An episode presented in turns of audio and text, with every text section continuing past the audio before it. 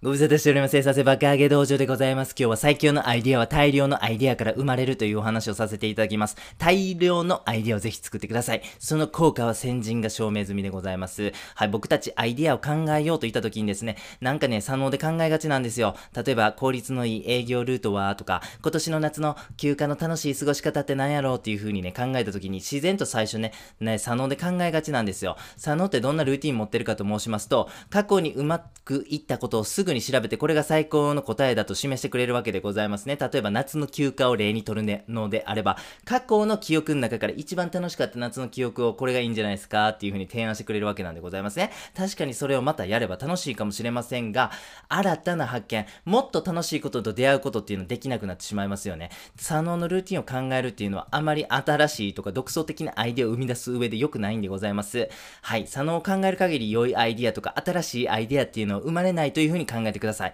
左脳は右脳の活動を邪魔をしてしまう。そして省エネ稼働してしまいますんで、あまりいいアイディアに出会えないんでございますね。というこの前提を考えまして、アイディアの心理をご紹介させていただきます。ズバリ、アイディアの質は量に比例するということでございます。アイディアの量と質、これは正比例の関係にあるんです。ぜひこれだけでも今日は覚えて帰ってください。アイディアの質と量の調査のね、えー、をご紹介しますね。はい。えー、数百人の最も創造的な科学者の仕事ぶりを研研究したところ、最高水準の科学者、平凡な科学者よりも優れたアイディアをたくさん生み出したが、つまらないど、えつまらないアイディアもたくさん生み出していたということでございます。はい、これ科学者だけじゃなくて、作詞家、芸術家にも同様の傾向が見られたそうなんでございます。はい、優れたアイディアを生み出す偉人たちって言いますよね。彼らって考えること考えること全てがなんかめちゃめちゃレベル高くてすごいっていう風にね、勝手に考えがちじゃないですか。例えば、えー、ベートーベンさんが作った曲なんて、もう全部かっこよくて全部歴史に残るような名作を作ってそうなイメージあるじゃないですか。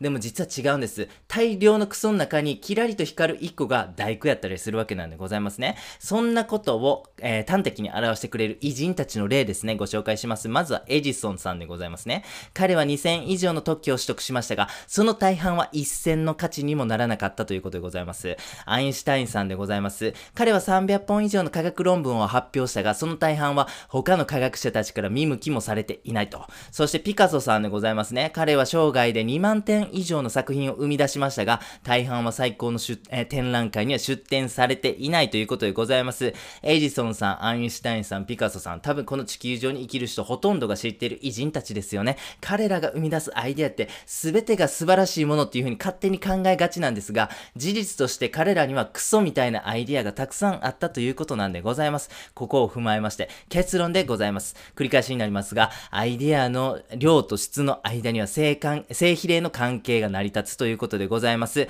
優れたアイデアマンが生み出すアイデアの大半はつまらないし、良くて平凡なんです。しかし、その中のわずかが成功をもたらすということでございます。ベートーベンさんとかね、アインシュタインさん、全部、えー、考えること、考えることがもうすげえホームラン、ホームラン級の素晴らしいもんやってわけじゃないんですよ。ほんま、ボテボテのね、サードゴロみたいな、大量に売ってるわけなんでございます。しかし彼は、あの、バッターボックスに立つ回数が人と違うんですね。だからそらホームランも増えるわいと。中には特大、もうね、グリーンモンスター超えちゃうのもん、あホームランもあるわいということでございますね。ですので皆様も、しょうもないアイディア、大歓迎でございます。ぜひとも考えてください。そのクソみたいなアイデアですね。あなたが考えるそのクソみたいなアイデアが溜まると、自然と素晴らしいアイデアに変わるということでございます。ということで実践してみましょう。とにかくアイディアを作りまくる。これに、えー、つきます。はい。しょうもないアイディアでも OK でございます。ぜひ何かアイディアとか解決策とか、今年の夏の楽しい過ごし方を考えるときはですね、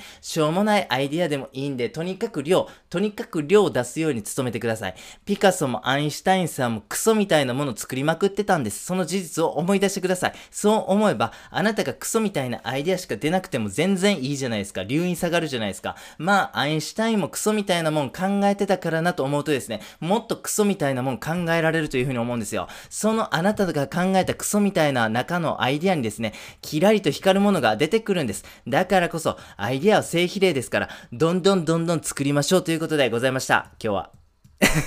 今日は以上でございます。最後にやってみようのコーナーでございます。最強のアイディアは、大量のアイディアから、最強のアイディアは大量のアイディアが生まれるというお話をさせていただきました。偉人たちもクソみたいなアイディア出してたと、ね、知りますと励みになりますよね。もしかしたらアインシュタインさんの相対性理論もラッキーパンチかもしれませんね。とにかく継続して作りまくれば、質は自然とついてくる。これね、皆様の人生振り返ってもね、あ、そうそう、そうやったな。えー確かに俺の人生振り返ってみるとそういう傾向あるわと、正しい法則なんじゃないかということね、ご理解いたただけるかというふうに思うんです。ということで、えー僕たちが実践するべきことはめちゃめちゃシンプル。えーめちゃめちゃシンプルですね。とにかく作りまくれということでございます。質は後からついてくるということでございます。本日は以上です。ありがとうございました。